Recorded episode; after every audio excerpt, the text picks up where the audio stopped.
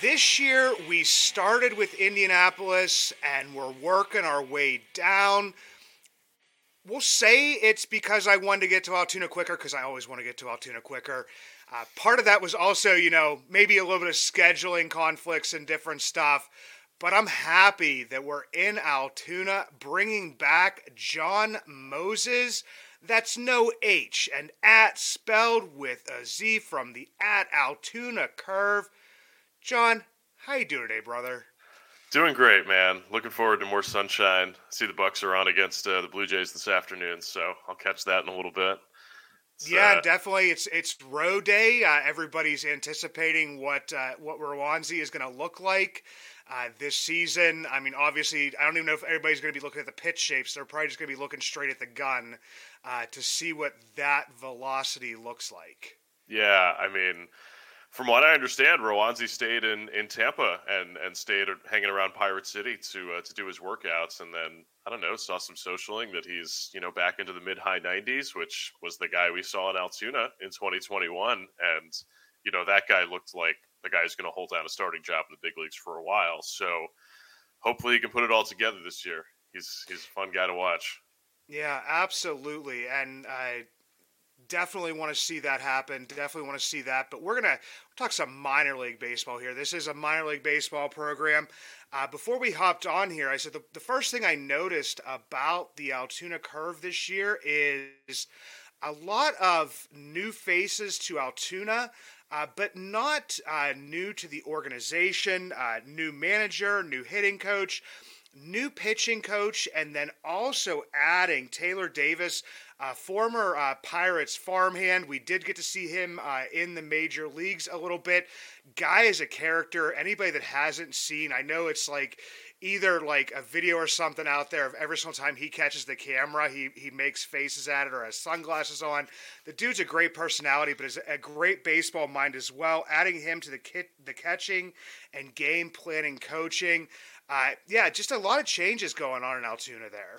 Well, yeah. I mean, you know, this. I think this is the nature of it every year that you know player development will like take a look at coaching staffs and who was where, and then sort of assess how it went that year and how they should go going forward.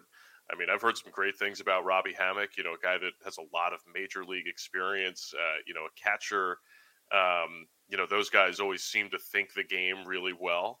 Um, so I'm looking forward to meeting Robby. You know, I'll I'll see him down at Pirate City coming up in a couple weeks here, and um, you know, I'm I'm happy for my man Drew Benes going going back to AAA as the full time pitching coach. You know, he filled in with Altoona last year, and um, you know had uh, had been with Altoona as the pitching coach in 21 and 22. Um, so happy he's going to be there. I've heard nothing but good things about Fernando Nieve, another former big leaguer who's going to be on the uh, coaching staff this year as the pitching coach. So um, this should be a fun group. It's it sounds like it'll be cool. Yeah, and we definitely uh, talked about, uh, like I said once again before we hopped on here, uh, we talked about you know that adding that that catching um, and the the game planning coach and and talking about like how Chad Noble you know had been uh, uh kind of like the roving instructor throughout the minors last year. He's going to be um, in Taylor's position at AAA this year, but just having a guy who is you know specializing in in the catching aspect which is not something that i mean you see a lot but it's something that is needed throughout the minor leagues because it's such like that little niche mm. uh, aspect of the game yeah, I mean it's it's funny, right? You go back over the years, and it's like we've got a hitting coach for all the hitters, we've got a pitching coach for all the pitchers. You know, for the catchers, yeah, we'll we'll help you, we'll help you hit, sure. But yeah, I think you're right about that. That sort of um, more more direct coaching for catchers, I think, is pretty important. You know, you look at the last couple of years and some of the prospects that have come through behind the plate over the last few years Endy Rodriguez, Henry Davis, Abrahan Gutierrez, Jason Delay. Um, you know, you want to have catchers in the organization you can trust when they get there.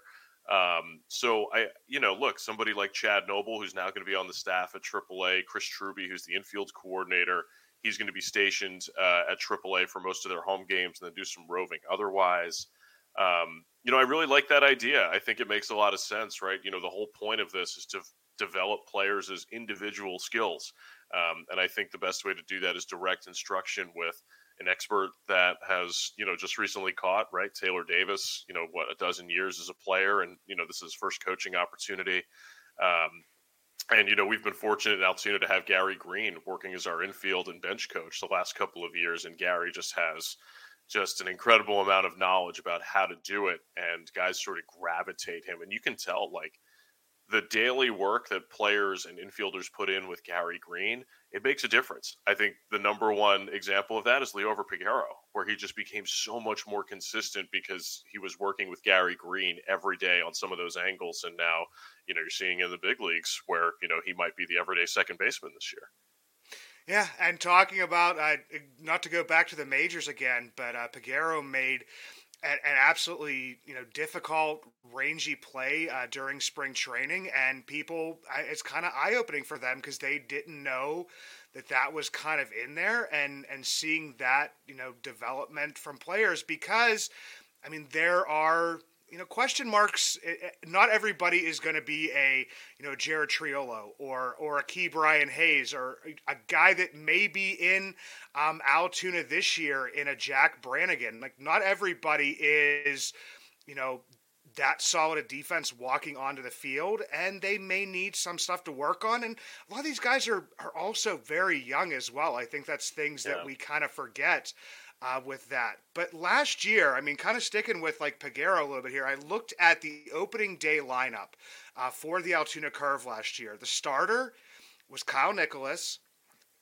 Catching was Henry Davis. At shortstop was the previously mentioned Peguero. And on the bench was uh, was Joshua Palacios, and this is something we talked about uh, in the uh, the review for last season was that the number of guys that started out in Altoona and either made their, you know, major league debuts or for in Peguero's case, like his, you know, he had a the tiniest of cups of coffees in the major leagues, but had made it the way from Altoona uh, the whole way to the majors uh, last year. So, I mean, I'm going to put you on the spot here right away, Jon, a little bit. Is, you know, guys that could potentially be on the Altoona roster this year. Obviously, rosters and assignments haven't been made. But a guy that could possibly, you know, make a jump, or a guy that maybe finished the year in Altoona last year, um, and we may see their major league debut this season. I think the number one for that is Paul Skenes. Um, it sounds like Skeens is probably on track to start at Double A this year, which you know I'm pretty fired up about. I'd love to watch that guy in person. Um, it's it's really impressive stuff, even though it was only you know three innings or whatever with Altoona last year. Um, I think he's probably the the most likely guy that could sort of make that jump from Altoona to the major leagues this year. But there is so much depth on in this starting pitching staff. I mean, you're looking at let's remember these are guys that are very young. You know, Anthony Solometo just turned 21 last year during the season. Bubba Chandler turned 21 last September. Those two guys are probably there. Uh, we'll probably see a full year and of Braxton Ashcraft. I mean, you know, Kraft was coming back from Tommy John last year, so sort of limited to two and three inning outings um, as they tried to rebuild that inning count for him and the stuff looks incredible. I mean, he's got a, he's got two major league weapons with the curveball and, and the fastball in the mid 90s. Like, and then you add Sean Sullivan and and Thomas Harrington, and you're looking at six guys that are going to give you a chance to win every day to start the season in Altoona. So, I think the starting pitching is probably the story early in the year, and you know, on the position player side, it's it's sort of tough to say, right? There's a lot of guys that are sort of in that infields group right now in Pittsburgh because you got to figure out sort of what second base looks like and how that trickles down. But you know, Tsung-Che Cheng is a guy that could play his way into a major league role this year with his speed and his ability to get on base. And, um, you know, he can play short. I'm sure he'll get some reps at second base this summer as well. So he'll sort of have some of that versatility when he gets there. Yeah, it's definitely that's what I was talking about. Was the formidable, is what I called it, the, the pitching staff. Uh, there's just a lot of guys that can be there, and I think we even talked about this in the preview uh, last year. I, I, did I did go back and listen to that this past weekend. Is just that if a guy starts in uh, Altoona, and even sometimes if a guy starts in AAA, and you would think they would be at the majors, don't really see that as like a failure. It's it's kind of a good thing that you have so much depth And then also, I mean, Ben Cherington, uh, since he's been here, has talked about giving the guys like I don't know if it was like he, he, talks about like it's almost like a plane. I don't know if it was like having the runway to kind of take off and then like the landing strip to to land in a spot and be successful. So, mm. I mean, if a guy's been uh, in uh, in in Double A for all of last year, it wouldn't be a, a, bad thing for him to start the year in Double A again. A lot of times people would say, "Oh, that's that's a repeat," um, but for for Cherington, a lot of times it's come down to depth, and it's also come down to you know letting a player start a year with success um, mm. before they they move on to the next level. So I definitely don't see it as that. A lot of people are probably looking for you know some some pretty quick call ups from Altoona. Uh, Jared Jones was a little bit of a surprise for me last year.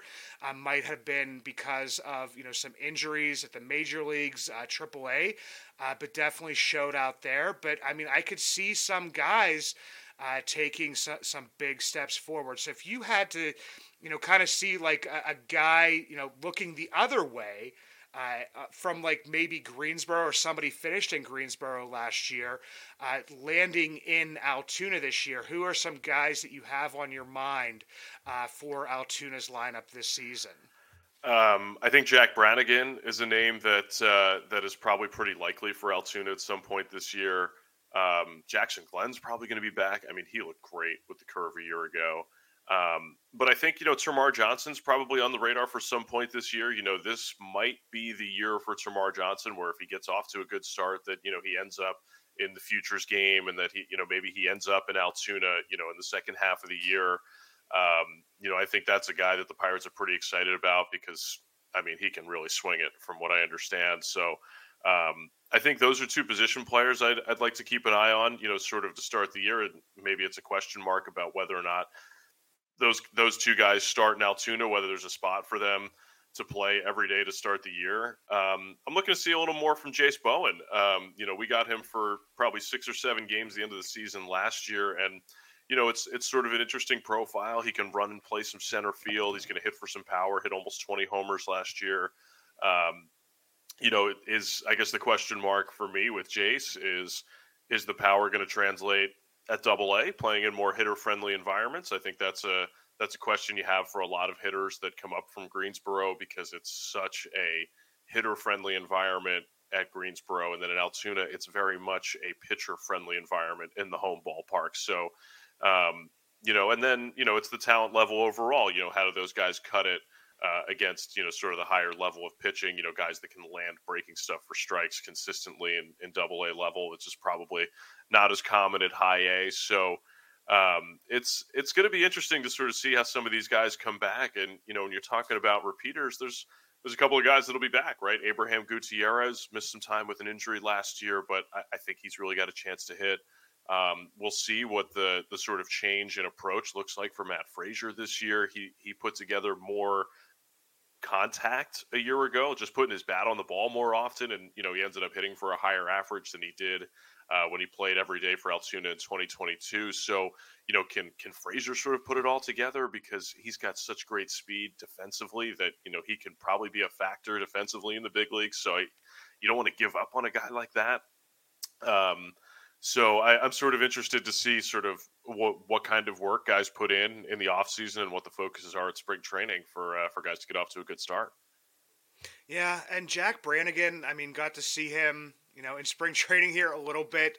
Already made like a, a web gem. If anybody hadn't seen it, go check out like the Young Bucs site. Like this guy, um, it's just a, it's just uh, in the in the vein of a a Jared Triolo. Not saying they're the same type of player. I know that that that uh, Brannigan comes with um, a little bit more power out of the gate. Uh, has a little bit more swing and miss. Uh, something we want to see, you know, corrected a little bit. But I mean, a, a lot of that. Uh, I, I said you don't know uh, how many people in Greensboro is is guess what? When we're growing up, what do you want to do? You want to hit home runs, and you start to be able to poke them out, you know, in, in Greensboro a little bit. And I've I did a, a, a whole segment on the dimensions of all the fields within the Sally League, and there was a lot of weird dimensions, and there weren't too many big ballparks. They weren't like the same size as you know in Greensboro, but I mean, that could kind of like maybe you want to stick to just like what you're doing, but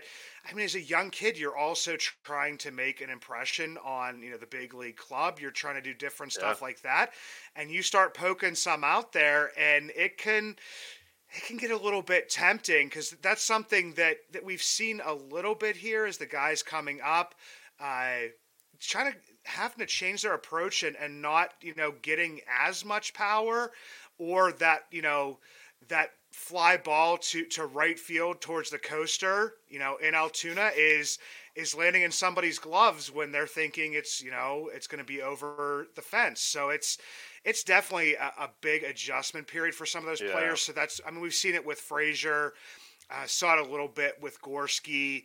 Um, so I'm just kind of wondering like if if that is something that you know, is eh, bringing it's it's been a thing where you br- kind of bring up the, the Greensboro manager at times to to Altoona, and just seeing like, okay, guys, we're going to stick with this same approach that we had, um, and and not really focus on you know the launch angle and stuff just yet. Maybe who knows? I I don't know. Yeah, I mean, I, I think it's a good adjustment for hitters, right? Because, you know, when you play in the major leagues, you're going to play in a hitter friendly environment, right? Like you're going to play games at Coors Field in Colorado, or, or you're going to play games at San Diego at Petco Park, which is a, you know, very pitcher friendly environment. So, you know, it, I, I think it's a good lesson for hitters that they learn as a minor leaguer that I have to st- I have to stick within what I do regardless of what building I'm in you know, I have to play to my strengths every day. Absolutely, and and here's the and you missed Great American Small Park, as I call it, in Cincinnati. I mean, yeah, there you go, right, Cincinnati. it's just another one that, yes, I mean, it's it's basically staying true to who you are, and and maybe being able to adjust when you're playing at certain places. Um, but I mean, honestly, it, it, it's. I think that a lot of times we're just like, oh, it's you know development is is not linear. It's it's not easy, and yeah. and it's definitely something that you know people can. I mean, take steps back and and be able to adjust and maybe move forward. Uh, but I mean, it's it's going to be an interesting season. Um, in Altoona this year. I mean, especially for me, I'm trying to think if if I don't know if I'm gonna be able to get out there to get the Paul Skenes bobblehead. I mean, believe me, I, I definitely do want it. Uh, but it, it's it's gonna be you know a, a year of you know pushing towards Indianapolis. But I mean, like you said, is as the top prospects have kind of made it to the majors this year, it starts uh, kind of a little bit of a backlog, but that's that's not a bad thing. And and you mentioned like players like Termarr Johnson uh, and players that we're gonna get to see. And I mean, the the one for me that that definitely, I mean something that Ben Cherington has done is if a player is added to the 40 man, and you mentioned like in a Cheng um, and, and in an Ashcraft, he's not afraid to to make that leap and sometimes over you know AAA. Mm. Um, I, am just kind of wondering your your thoughts on that that Jon of, of just like the the leap from you know double A to the majors. Uh, it, it's, it's something that Ben Cherington has done. Uh, is I don't know if that's a good thing, a bad thing, or if it's just something that's you know part of the discussion point. I mean, look, I th- I think the leap in play is significant. Um, you know, from a pitcher's perspective, you know, at Double A, one of the benchmarks is being able to land breaking stuff to both sides of the plate as a starting pitcher and commanding your fastball to both sides of the plate, and then showing a third option. You know, if you're going to be a starting pitcher, whether that's a changeup, a split finger, a cutter, whatever. Um, but the consistency level is so different in the major leagues where those guys do those things every day no matter what. You might see it you know good for a week or two weeks or so uh, when a guy is playing at double a but you know the guys that that get promoted out of double a quickly are the guys that are consistently great with their tools immediately. Um, you know, I thought there was a chance Liover Peguero was going to be that kind of guy where, you know, he just hit his way out of the league and then you know, opponents made an adjustment to him. And, you know, down the stretch in 2022, he sort of had a tough year adjusting to how pitchers were were dealing with him. And then, you know, he shows up as a repeat in Altoona in 2023 and he bumps his walk rate by like 10%, which is huge. Um, you know, because Liover is up there trying to swing, right? Like he's up there trying to hit the ball, which is okay. That's his strength. That's his approach. That's how he wants to play the game. But you know, he started to become much more selective at the plate. He became so much more consistent um, in his ability to recognize spin that he stopped swinging at pitches that were just not strikes in the first place. You know, that was sort of what hampered him in 22 with Altoona. So, you know, it once you get to double A, you, you sort of get identifying markers from your opponent about what where the holes in your game are. And then it's about how consistently can you close up those holes. And, you know, I would say that that is probably the biggest difference between playing at double A and playing in the big leagues. So that is a huge jump, right? To all of a sudden become somebody that can consistently cover up their own weaknesses in their game so that they don't hurt them on the field. You know what I mean? No, absolutely, definitely. It's it's it's. I mean, baseball is not easy, man, and the, I'm not going to make it easy for you here at the end. I, I need, and I did this. I, I did this to Jack McMullen for, from Indianapolis as well. I'm looking for one hitter and one pitcher, and you, you can't say Skenes because I don't know how long he's going to be in Altoona, but just one one pitcher and and one hitter that you are looking to. I wouldn't say break out, but you're looking for like some very strong seasons from uh, this year, and that you're keeping an eye on from the get go. I think on the mound, it's Bubba Chandler. Um, I, I'm telling you, man, like the fastball that he showed at the end of the season in his one start with Altoona, like that's the type of elite grade fastball that plays in the big leagues.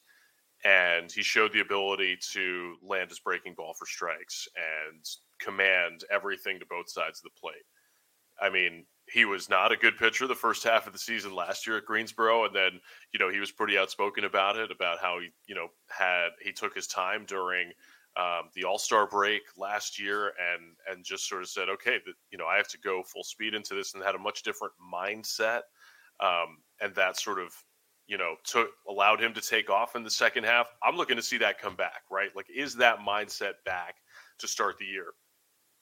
Because if it is, with the type of tools that he has, he's flying out of Double A in two months. You know what I mean? Like he's got the type of stuff that will play in the big leagues pretty soon. Um, on the hitting side, who's my breakout guy? I, have heard very good things about Tres Gonzalez. I haven't seen him yet. Um, you know, that was somebody that Callix Crabbe, our manager last year, was pretty excited about, uh, thinking that he had a chance to get to Double A last year. It didn't end up working out that way. Um, but I think that's a guy that's probably on the radar for us in Altoona this year. Tres Gonzalez, a little bit of a smaller guy, um, but apparently can really hit the ball out of the ballpark and, and hit the ball with authority. So you know that's that's sort of what it comes down to in the first place, and we'll see if the uh, the other tools uh, allow him to have success in Altoona. Well, man, I, this just gets me all excited. I mean, people don't understand like how I look forward to every single time. I mean, I, I live over here at, by the airport in in Pennsylvania, over here at uh, Pittsburgh International Airport, but driving out to Altoona is it's like almost like a pilgrimage every year. I look forward mm. to it. My family looks forward to it every year. Uh, but all this stuff is getting me excited uh, for curve baseball. Uh, I also, I, I, we talked about this before. Is I'm one of those people that want to see the curve uh, do well, uh, not only in players individually, but just for you know the city of Altoona. I would like to see when the curves on the top of those standings. Uh, Jon, this is always a pleasure, man. Always great to talk to you. Uh, and for people that don't uh, follow uh, Jon Mozes, once again, that's Jon without an H and at spelled with a Z. And we are going to get into some beer reviews.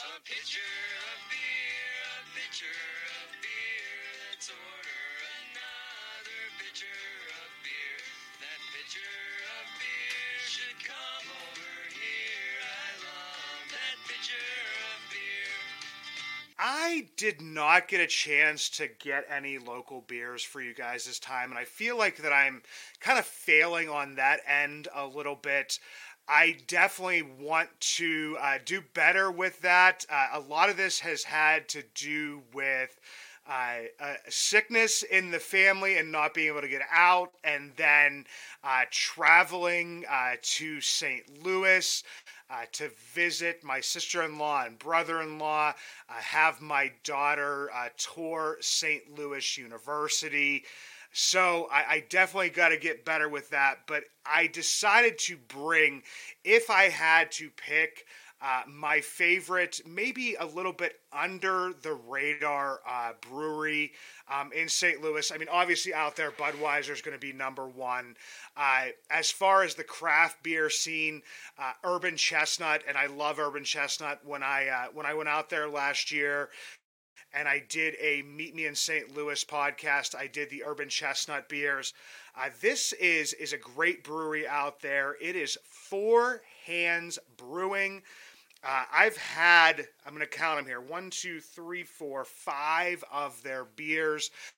Uh, throughout my times visiting out there, um, also when uh, my my sister-in-law and brother-in-law come into town, sometimes they they stash some away uh, in in the luggage that they've checked and and had some of that. So I'm going to review uh, five of these beers for you.